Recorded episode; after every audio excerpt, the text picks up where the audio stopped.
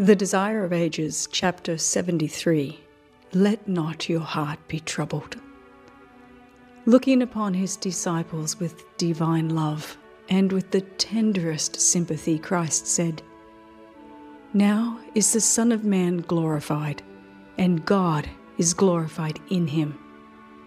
Judas had left the upper chamber, and Christ was alone with the eleven. He was about to speak of his approaching separation from them but before doing this, he pointed to the great object of his mission. It was this that he kept ever before him. It was his joy that all his humiliation and suffering would glorify the Father's name. To this he first directs the thoughts of his disciples. Then addressing them by the endearing term, little children, he said, Yet a little while, and I am with you. You shall seek me. And as I said unto the Jews, Whither I go, ye cannot come. So now I say to you. The disciples could not rejoice when they heard this. Fear fell upon them. They pressed close about the Saviour, their Master and Lord, their beloved teacher and friend. He was dearer to them than life. To him they had looked for help in all their difficulties, for comfort in all their sorrows and disappointments. Now he was to leave them, a lonely, dependent company. Dark were the forebodings that filled their hearts, but the Saviour's words to them were full of hope. He knew that they were to be assailed by the enemy and that Satan's craft is most successful against those who are depressed by difficulties.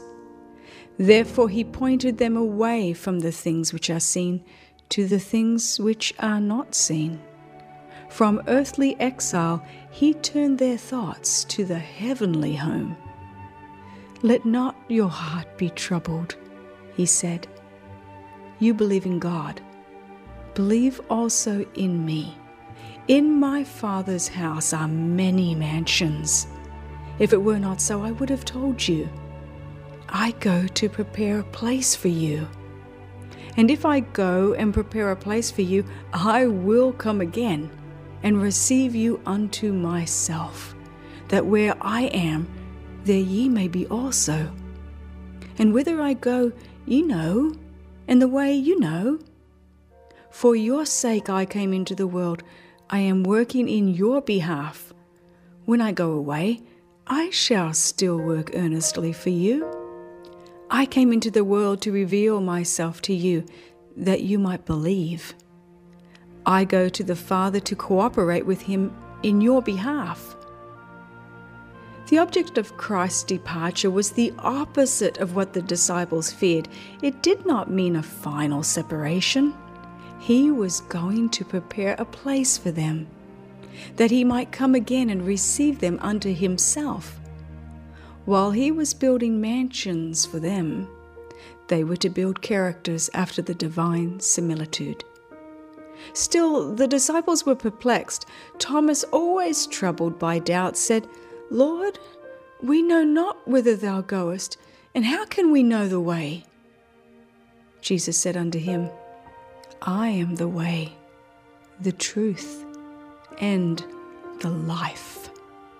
No man cometh unto the Father but by me. If you had known me, you should have known my Father also. And from henceforth you know him, and you have seen him. There are not many ways to heaven, each one may not choose his own way. Christ says, I am the way. No man cometh unto the Father but by me. Since the first gospel sermon was preached, when in Eden it was declared that the seed of the woman should bruise the serpent's head, Christ had been uplifted as the way, the truth, and the life. He was the way when Adam lived, when Abel presented to God the blood of the slain lamb, representing the blood of the Redeemer. Christ was the way by which patriarchs and prophets were saved. He is the way by which alone we can have access to God. If you had known me, Christ said, you should have known my Father also. and from henceforth you know him and have seen him. But not yet did the disciples understand. Lord, show us the Father, exclaimed Philip, and, and it sufficeth us. Amazed at his dullness of comprehension, Christ asked with pained surprise, Have I been so long time with you, and yet hast thou not known me, Philip? Is it possible that you do not see the Father in the works he does through me? Do you not believe that I came to testify of the Father? How sayest thou then, Show us the Father? He that hath seen me hath seen the Father. Christ had not ceased to be God when he became man. Though he had humbled himself to humanity, the Godhead was still his own. Christ alone could represent the Father to humanity, and this representation the disciples had been privileged to behold for over three years. Believe me that I am in the Father, and the Father in me. Or else believe me for the very work's sake their faith might safely rest on the evidence given in Christ's works, works that no man of himself ever had done or ever could do. Christ's work testified to his divinity. Through him, the Father had been revealed. If the disciples believed this vital connection between the Father and the Son, their faith would not forsake them when they saw Christ's suffering and death to save a perishing world. Christ was seeking to lead them from their low condition of faith to the experience they might receive if they truly realized what He was God in human flesh. He desired them to see that their faith must lead up to God and be anchored there. How earnestly and perseveringly our compassionate Saviour sought to prepare his disciples for the storm of temptation that was soon to beat upon them. He would have them hid with him in God. As Christ was speaking these words, the glory of God was shining from his countenance, and all present felt a sacred awe as they listened with rapt attention to his words. Their hearts were more decidedly drawn to him, and as they were drawn to Christ in greater love, they were drawn to one another. They felt that heaven was very near, and that the words to which they listened were a message to them from their heavenly Father. Verily, verily, I say unto you, Christ continued, He that believeth on me, the works that I do, shall he do also. The Saviour was deeply anxious for his disciples to understand for what purpose his divinity was united to humanity. He came to the world to display the glory of God that man might be uplifted by its restoring power. God was manifested in him, that he might be manifested in them. Jesus revealed no qualities and exercised no powers that men may not have through faith in him. His perfect humanity is that which all his followers may possess if they will be in subjection to God as he was and greater works than these shall he do, because I go unto my Father. By this, Christ did not mean that the disciples' work would be of a more exalted character than his, but that it would have greater extent. He did not refer merely to miracle working, but to all that would take place under the working of the Holy Spirit. After the Lord's ascension, the disciples realized the fulfillment of his promise. The scenes of the crucifixion, resurrection, and ascension of Christ were a living reality to them. They saw that the prophecies had been literally fulfilled. They searched the scriptures and accepted their teaching with a faith and assurance unknown before. They knew that the divine teacher was all that he had claimed to be. as they told their experience and exalted the love of God, men's hearts were melted and subdued, and multitudes believed on Jesus. The Saviour's promise to his disciples is a promise to his church to the end of time. God did not design that his wonderful plan to redeem men should achieve only insignificant results. All who will go to work trusting not in what they themselves can do, but in what God can do for and through them, will certainly realize the fulfillment of his promise. Greater works than these shall he do, he declares, because I go unto my Father. As yet the disciples were unacquainted with the Saviour's unlimited resources and power. He said to them, Hitherto have you asked nothing in my name. He explained that the secret of their success would be in asking for strength and grace in His name. He would be present before the Father to make request for them. The prayer of the humble suppliant he presents as his own desire in that soul's behalf.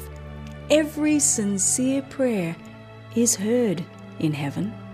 It may not be fluently expressed, but if the heart is in it, it will ascend to the sanctuary where Jesus ministers, and he will present it to the Father without one awkward, stammering word, beautiful and fragrant with the incense of his own perfection.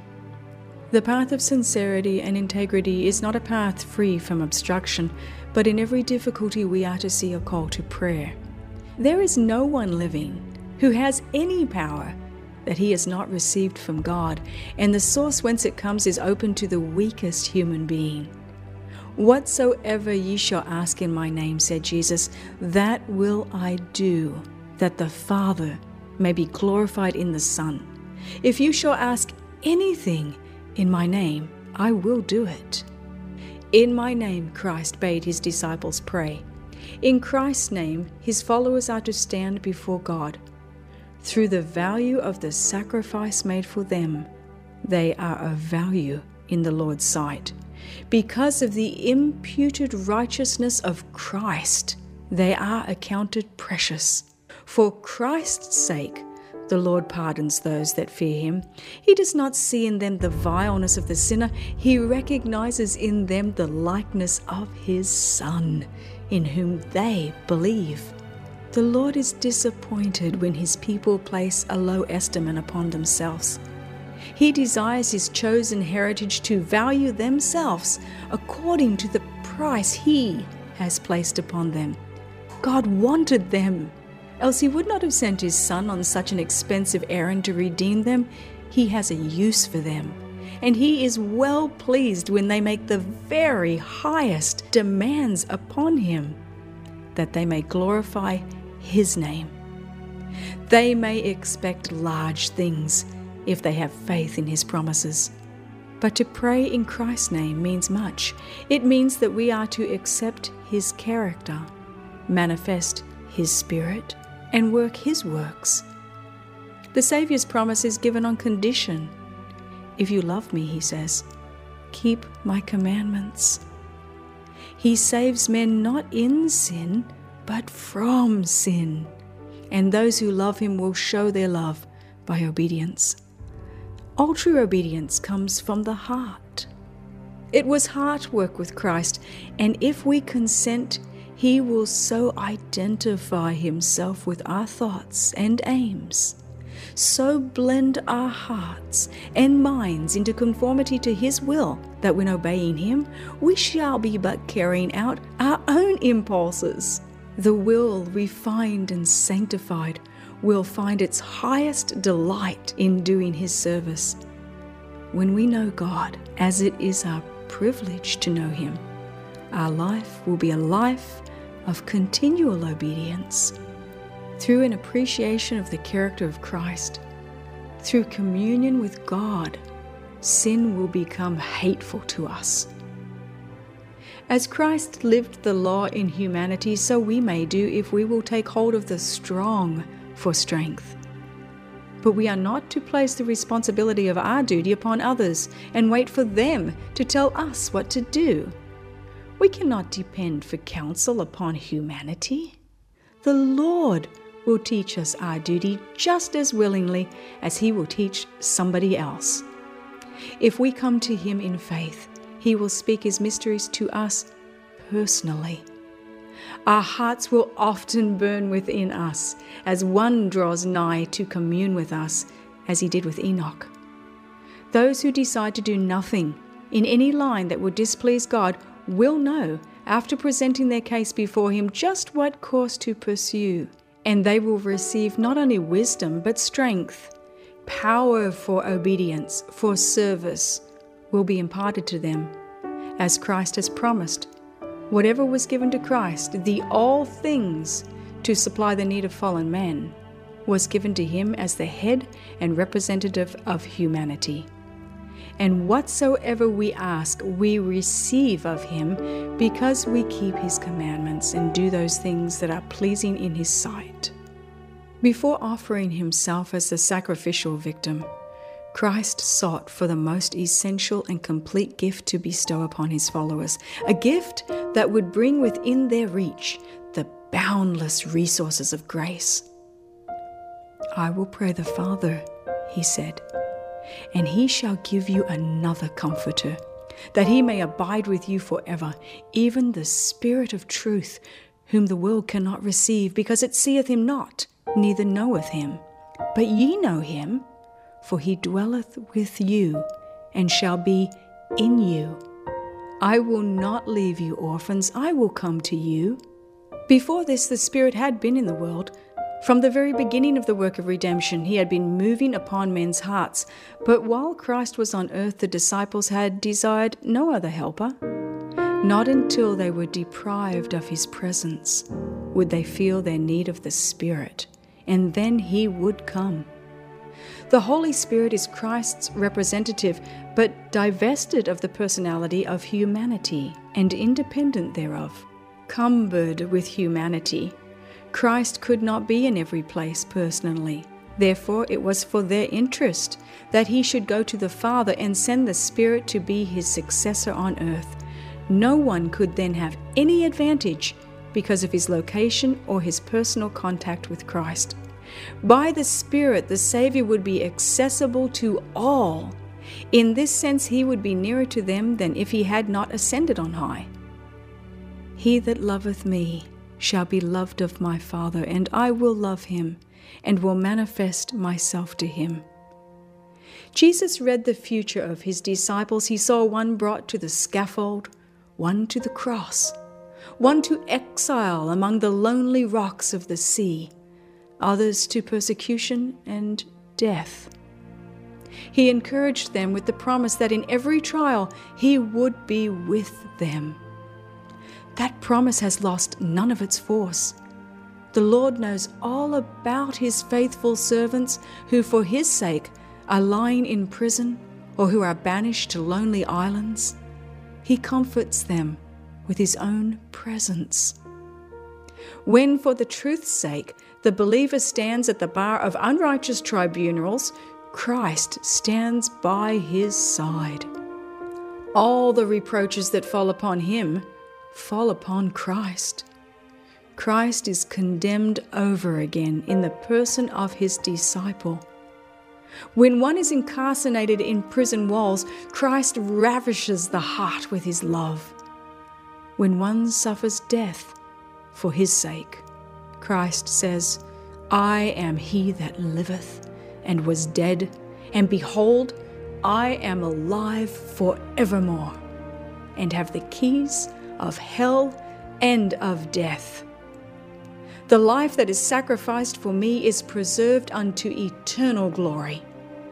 At all times, and in all places, in all sorrows and in all afflictions, when the outlook seems dark and the future perplexing, and we feel helpless and alone, the Comforter will be sent in answer to the prayer of faith Circumstances may separate us from every earthly friend, but no circumstance, no distance can separate us from the Heavenly Comforter. Wherever we are, wherever we may go, He is always at our right hand to support, sustain, uphold, and cheer. The disciples still failed to understand Christ's words in their spiritual sense, and again he explained his meaning. By the Spirit, he said, he would manifest himself to them.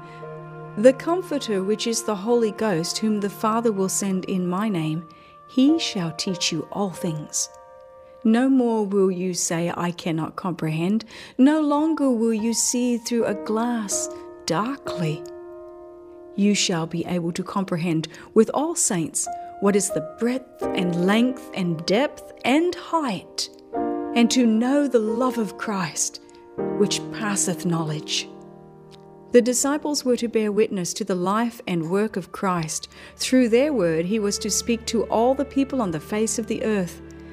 But in the humiliation and death of Christ, they were to suffer great trial and disappointment.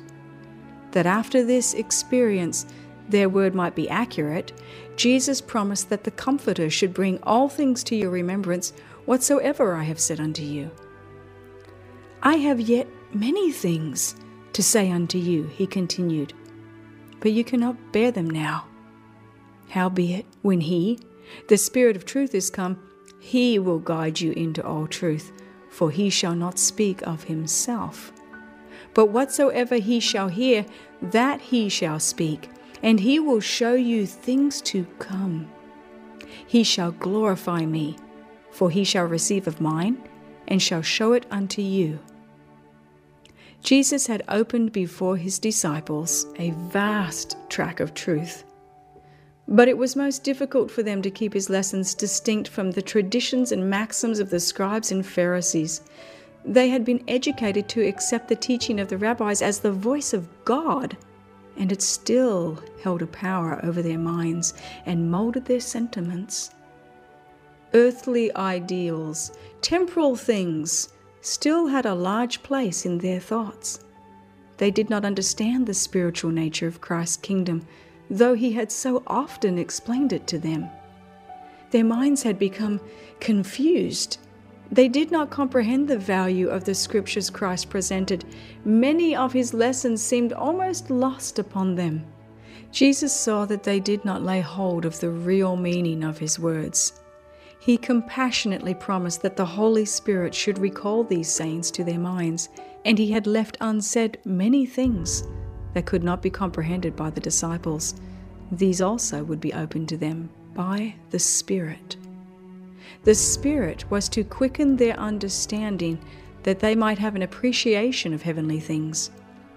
When He, the Spirit of truth, is come, said Jesus, He will guide you into all truth. The Comforter is called the Spirit of truth. His work is to define and maintain the truth.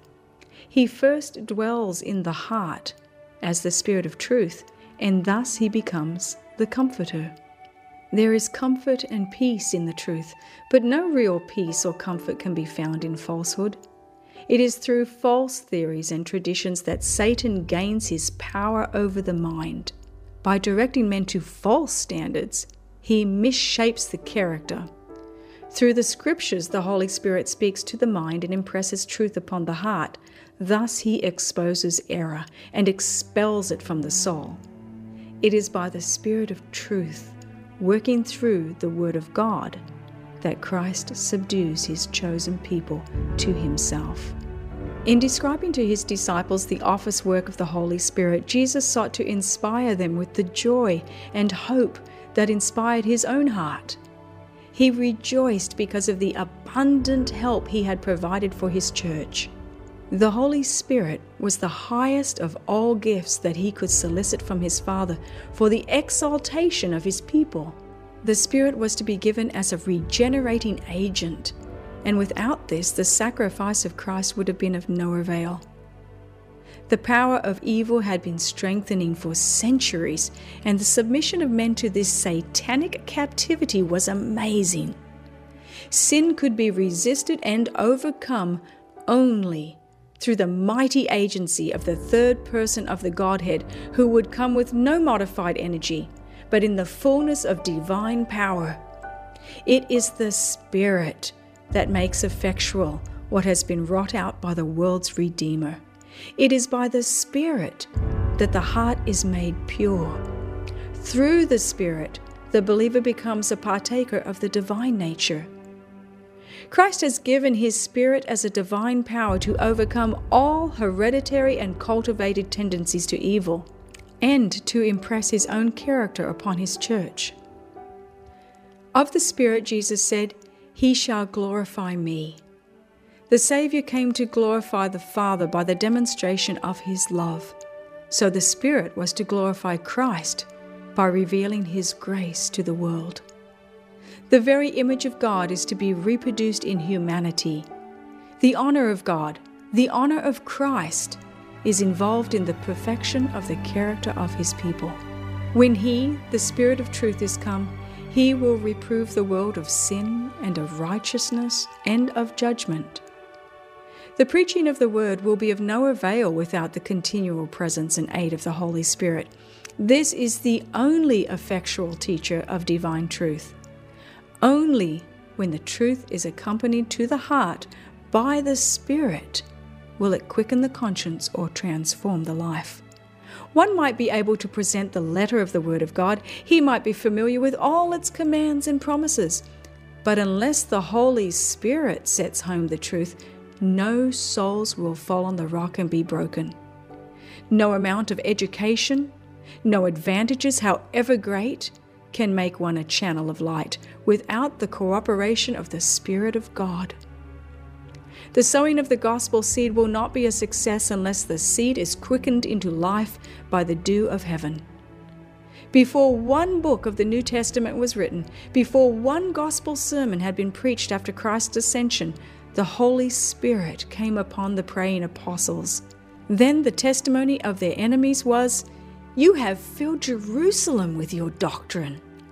Christ has promised the gift of the Holy Spirit to his church, and the promise belongs to us as much as the first disciples, but like every other promise, it is given on conditions. There are many who believe and profess to claim the Lord's promise.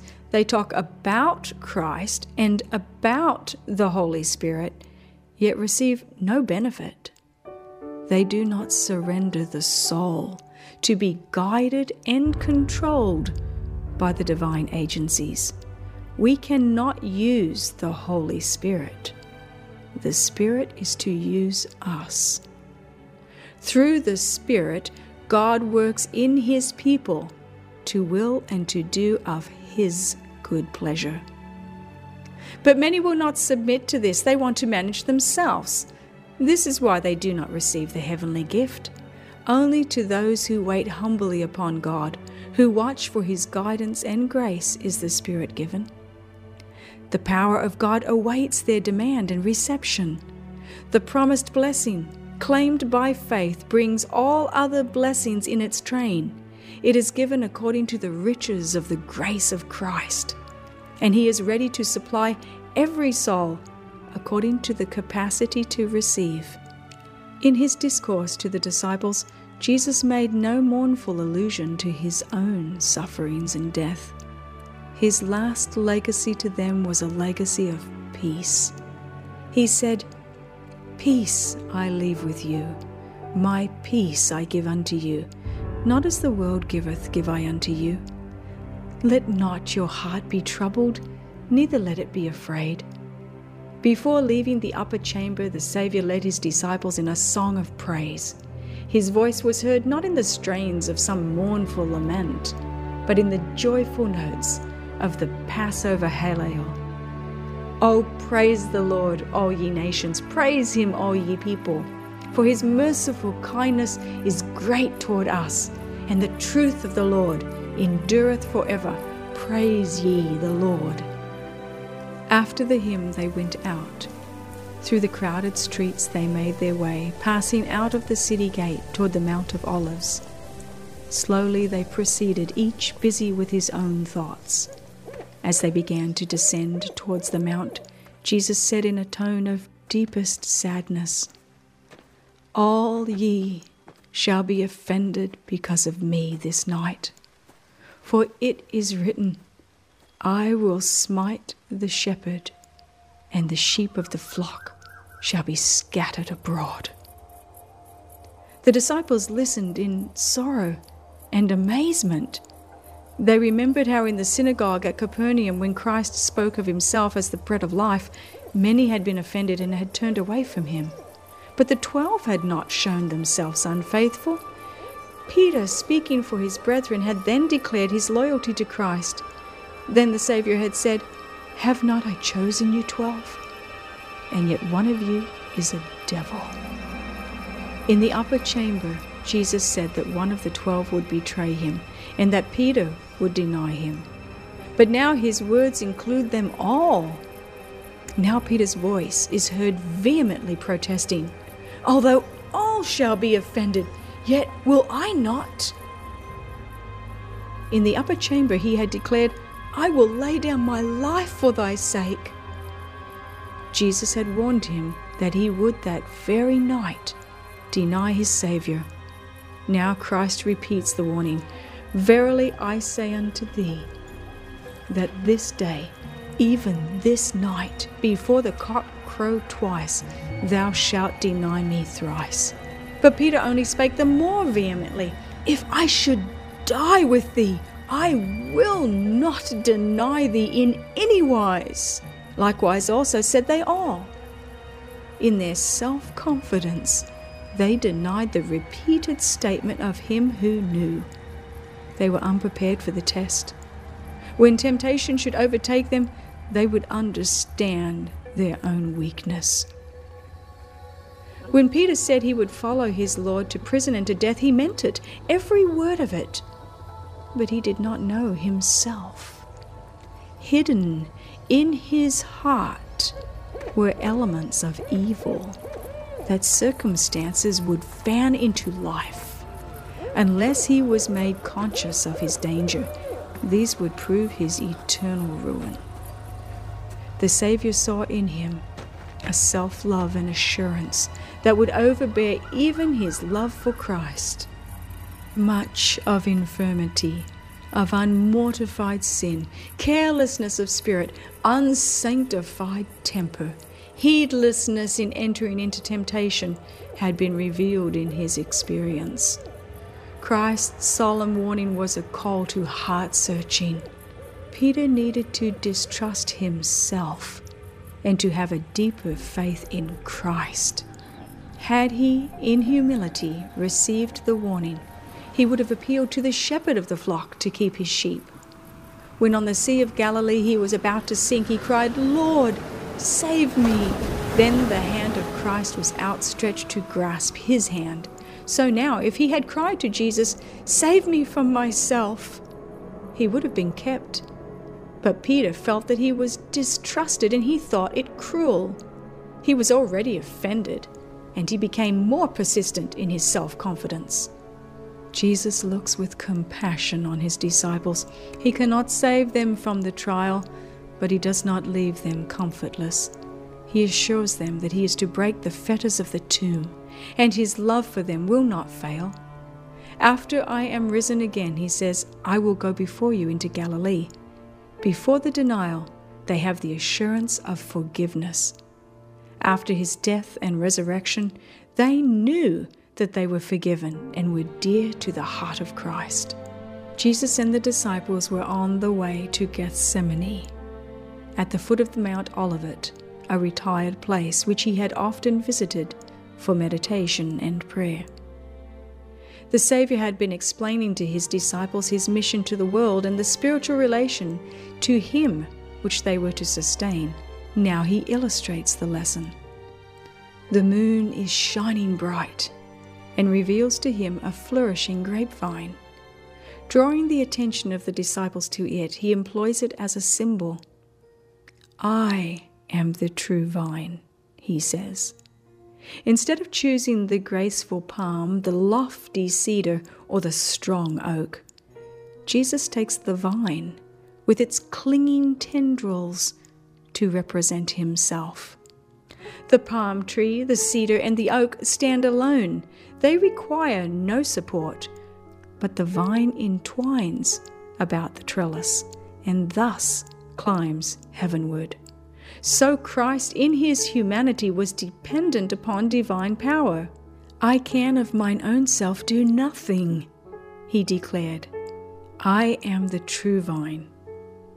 The Jews had always regarded the vine as the most noble of plants and a type of all that was powerful, excellent, and fruitful. Israel had been represented as a vine which God had planted in the promised land. The Jews based their hope of salvation on the fact of their connection with Israel. But Jesus says, I am the real vine. Think not that through a connection with Israel you may become partakers of the life of God and inheritors of his promise. Through me alone is spiritual life received. I am the true vine, and my Father is the husbandman. On the hills of Palestine, our heavenly Father had planted this goodly vine, and he himself was the husbandman.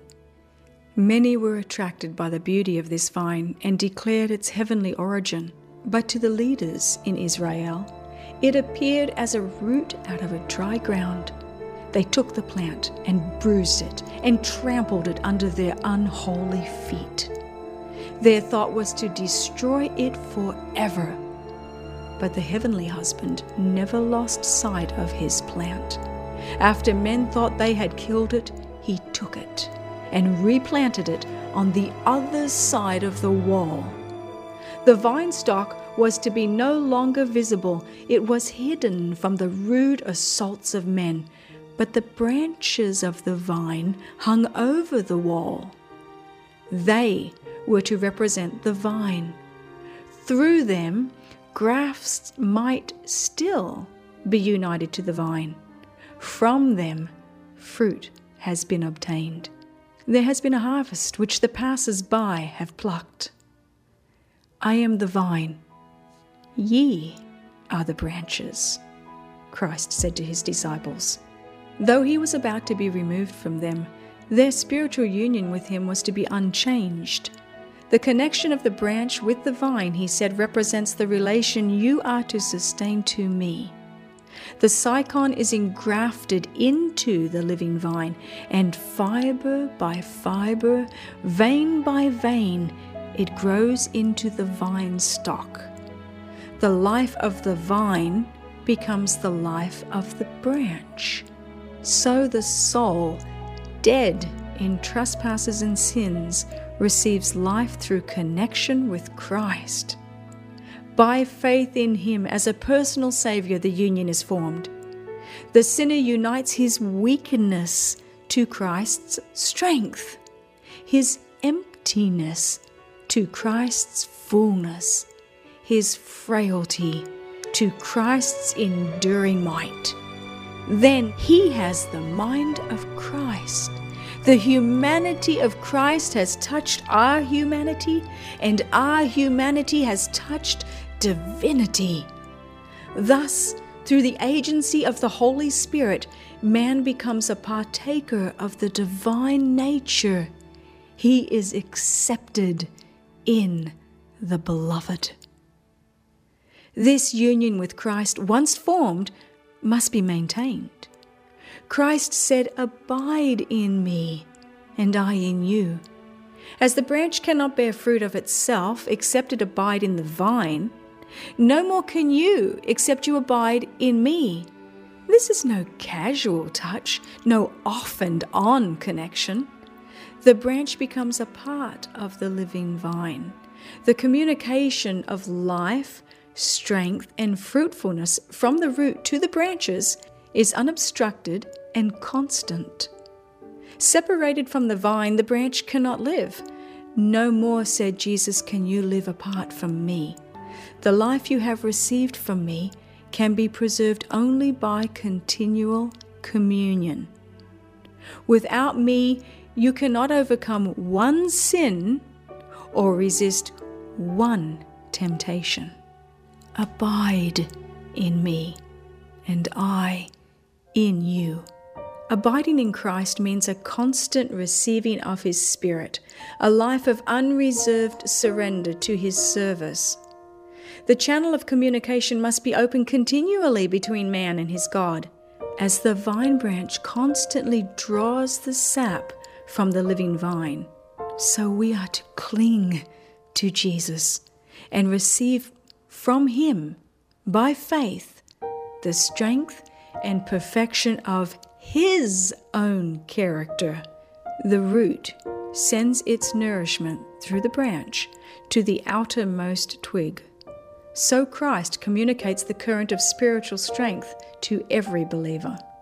So long as the soul is united to Christ, there is no danger that it will wither or decay. The life of the vine will be manifest in fragrant fruit on the branches. He that abideth in me, said Jesus, and I in him, the same bringeth forth much fruit, for without me you can do nothing. When we live by faith on the Son of God, the fruits of the Spirit will be seen in our lives. Not one will be missing. My Father is the husbandman. Every branch in me that beareth not fruit, he taketh away. While the graft is outwardly united with the vine, there may be no vital connection. Then there will be no growth or fruitfulness. So there may be an apparent connection with Christ without a real union with Him by faith. A profession of religion places men in the church, but the character and conduct show whether they are in connection with Christ. If they bear no fruit, they are false branches. Their separation from Christ involves a ruin as complete as that represented by the dead branch.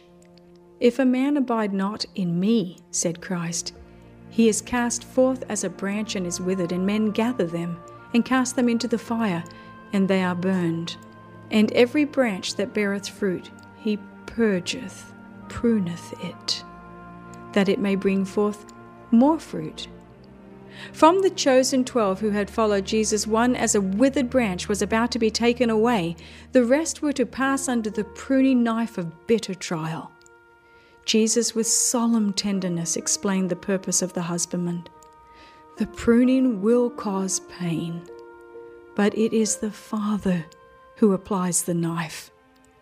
He works with no wanton hand or indifferent heart. There are branches trailing upon the ground. These must be cut loose from the earthly supports to which their tendrils are fastening. They are to reach heavenward and find their support in God. The excessive foliage that draws away the life current from the fruit must be pruned off. The overgrowth must be cut out to give room for the healing beams of the Sun of Righteousness. The husbandman prunes away the harmful growth that the fruit may be richer and more abundant. Herein is my Father glorified, said Jesus, that ye bear much fruit. God desires to manifest through you the holiness, the benevolence, the compassion of his own character. Yet the Saviour does not bid the disciples labour to bear fruit, he tells them to abide in him. If ye abide in me, he says, and my words abide in you, you shall ask what ye will, and it shall be done unto you. It is through the word that Christ abides in his followers. This is the same vital union that is represented by eating his flesh and drinking his blood. The words of Christ are spirit and life. Receiving them, you receive the life of the vine. You live by every word that proceedeth out of the mouth of God the life of Christ in you produces the same fruits as in Him. Living in Christ, adhering to Christ, supported by Christ, drawing nourishment from Christ, you bear fruit after the similitude of Christ. In this last meeting with his disciples, the great desire which Christ expressed for them was that they might love one another as he had loved them. Again and again he spoke of this. These things I command you, he said repeatedly, that ye love one another. His very first injunction when alone with them in the upper chamber was, A new commandment I give unto you, that ye love one another, as I have loved you, that you also love one another. To the disciples, this commandment was new, for they had not loved one another as Christ had loved them. He saw that new ideas and impulses must control them, that new principles must be practiced by them. Through his life and death, they were to receive a new conception of his love. The command to love one another had a new meaning in the light of his self sacrifice. The whole work of grace is one continual service of love, of self denying, self sacrificing effort. During every hour of Christ's sojourn upon the earth, the love of God was flowing from him in irrepressible streams. All who are imbued with his Spirit will love as he loved. The very principle that actuated Christ will actuate them in all their dealing with one another. This love is the evidence of their discipleship. By this shall all men know that you are my disciples, said Jesus, if you have love one to another. When men are bound together, not by force or self interest, but by love, they show the working of an influence that is above every human influence. Where this oneness exists, it is evidence that the image of God is being restored in humanity, that a new principle of life has been implanted. It shows that there is power in the divine nature to withstand the supernatural agencies of evil, and that the grace of God subdues the selfishness inherent in the natural heart. This love, manifested in the church, will surely stir the wrath of Satan. Christ did not mark out for his disciples an easy path. If the world hates you, he said, you know that it hated me before it hated you. If you were of the world, the world would love his own. But because you are not of the world, but I have chosen you out of the world, therefore the world hateth you. Remember the word that I said unto you The servant is not greater than his Lord. If they have persecuted me, they will also persecute you. If they have kept my saying, they will keep yours also. But all these things will they do unto you for my name's sake, because they know not him that sent me. The gospel is to be carried forward by aggressive warfare in the midst of opposition, peril, loss, and suffering. But those who do this work are only following in their Master's steps. As the world's Redeemer, Christ was constantly confronted with apparent failure he, the messenger of mercy to our world, seemed to do little of the work he longed to do in uplifting and saving. Satanic influences were constantly working to oppose his way, but he would not be discouraged. Through the prophecy of Isaiah, he declares, I have labored in vain. I have spent my strength for naught and in vain. Yet surely my judgment is with the Lord, and my work with my God. Though Israel be not gathered, yet I shall be glorious in the eyes of the Lord, and my God shall be my strength. It is to Christ that the promise is given. Thus saith the Lord, the Redeemer of Israel and his Holy One, to him whom man despiseth, to him whom the nation abhorreth. Thus saith the Lord, I will preserve thee, and give thee for a covenant of the people to establish the earth, to cause to inherit the desolate heritage, that thou mayest say to the prisoners, Go forth. To them that are in darkness, show yourselves. They shall not hunger nor thirst, neither shall the heat of the sun smite them. For he that hath mercy on them shall lead them, even by the springs of water shall he guide them. Upon this word, Jesus rested, And he gave Satan no advantage. When the last steps of Christ's humiliation were to be taken, when the deepest sorrow was closing upon his soul, he said to his disciples, The prince of this world cometh and hath nothing in me. The prince of this world is judged. Now shall he be cast out. With prophetic eye, Christ traced the scenes to take place in his last great conflict. He knew that when he should exclaim, It is finished, all heaven would triumph.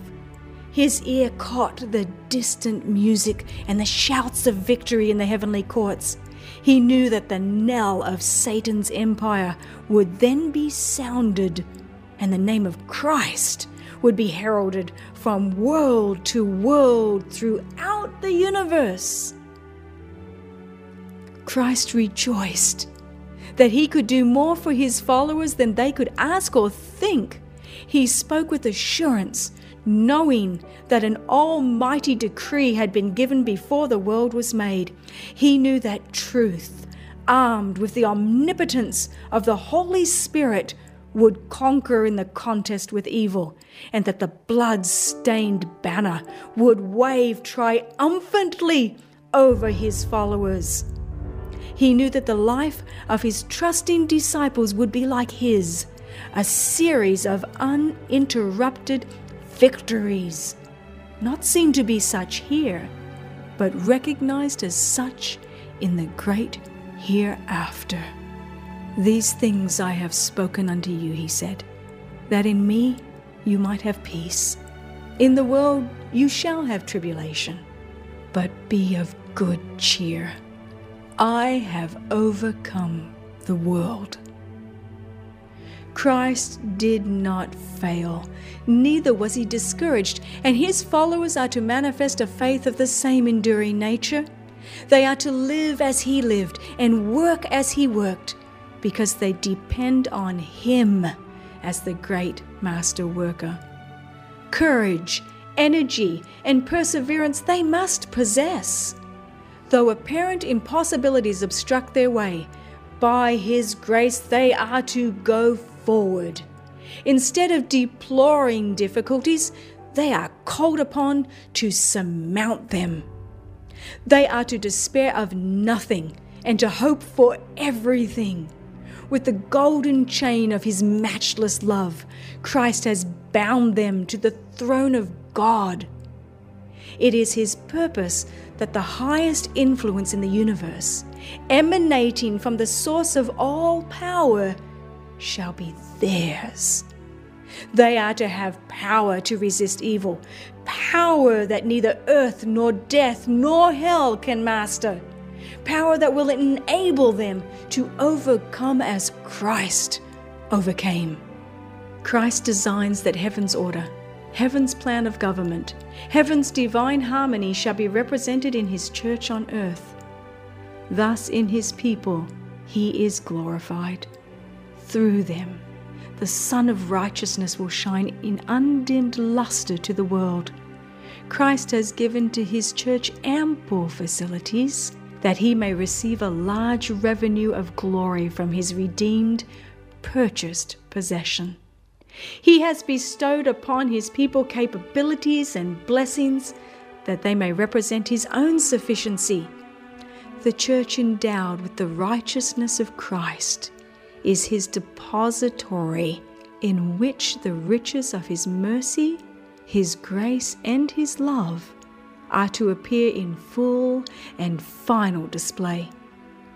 Christ looks upon his people in their purity and perfection as the reward of his humiliation and the supplement of his glory. Christ, the great center from whom radiates all glory. With strong, hopeful words, the Saviour ended his instruction. Then he poured out the burden of his soul in prayer for his disciples. Lifting his eyes to heaven, he said, Father, the hour is come. Glorify thy Son, that thy Son also may glorify thee, as thou hast given him power over all flesh, that he should give eternal life to as many as thou hast given him. And this is life eternal, that they might know thee, the only true God, and Jesus Christ, whom thou hast sent. Christ had finished the work that was given him to do. He had glorified God on the earth. He had manifested the Father's name. He had gathered out those who were to continue his work among men. And he said, I am glorified in them. And now I am no more in the world, but these are in the world, and I come to thee, Holy Father. Keep through thine own name those whom thou hast given me, that they may be one as we are one.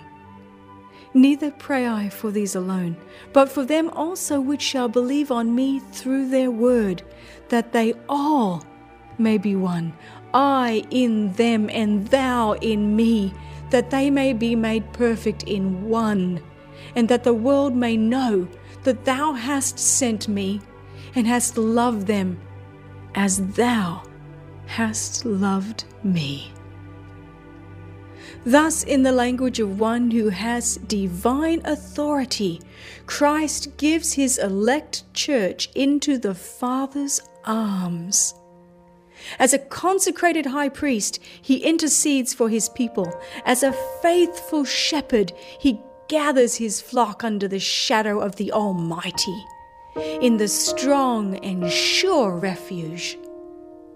For him there waits the last battle with Satan, and he goes forth to meet it.